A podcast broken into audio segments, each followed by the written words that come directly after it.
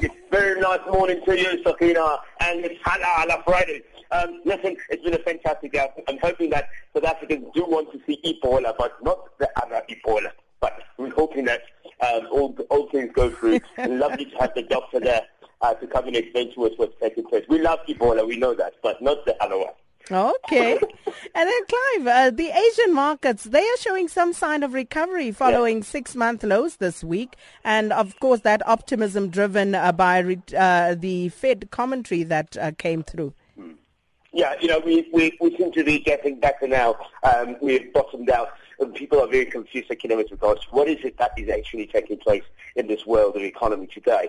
The very simple and straightforward is that we are having a correction of the market. And that's what you see when people start taking their profits where they've gained the most and they start to sell things that they don't really actually need. The MSCI Asia Pacific Index, for example, climbed by 0.1% early hours of this morning. Um, this was in Tokyo, obviously, after closing yesterday in its lowest uh, mark since uh, March 25.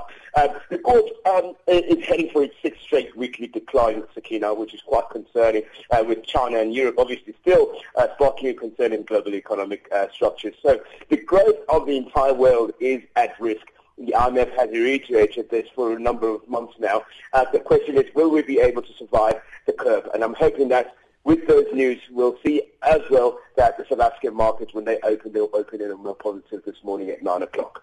And then, of course, uh, there's some concern uh, about the Chinese economic outlook. Now, why should mm. the Chinese economic leaders decide to reduce its growth target for next year?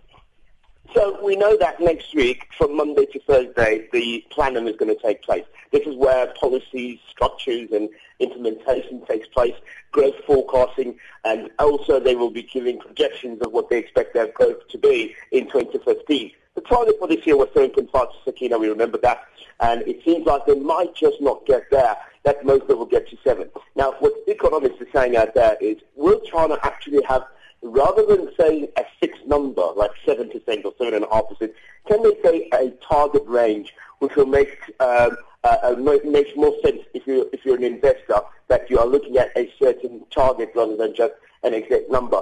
You know what the thing is? If you tell somebody that you're going to get 10 and they get 9, they get very disappointed.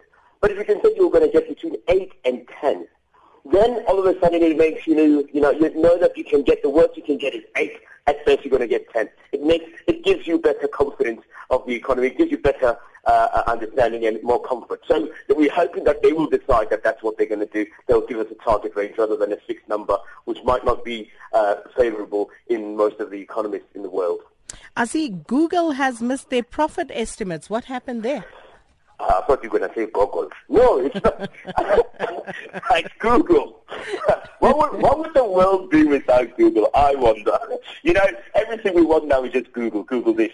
Unfortunately, this uh, internet giant, Sakina, did lose some momentum uh, following the fact that they, re- they retreated a little bit from their marketing um, uh, efforts.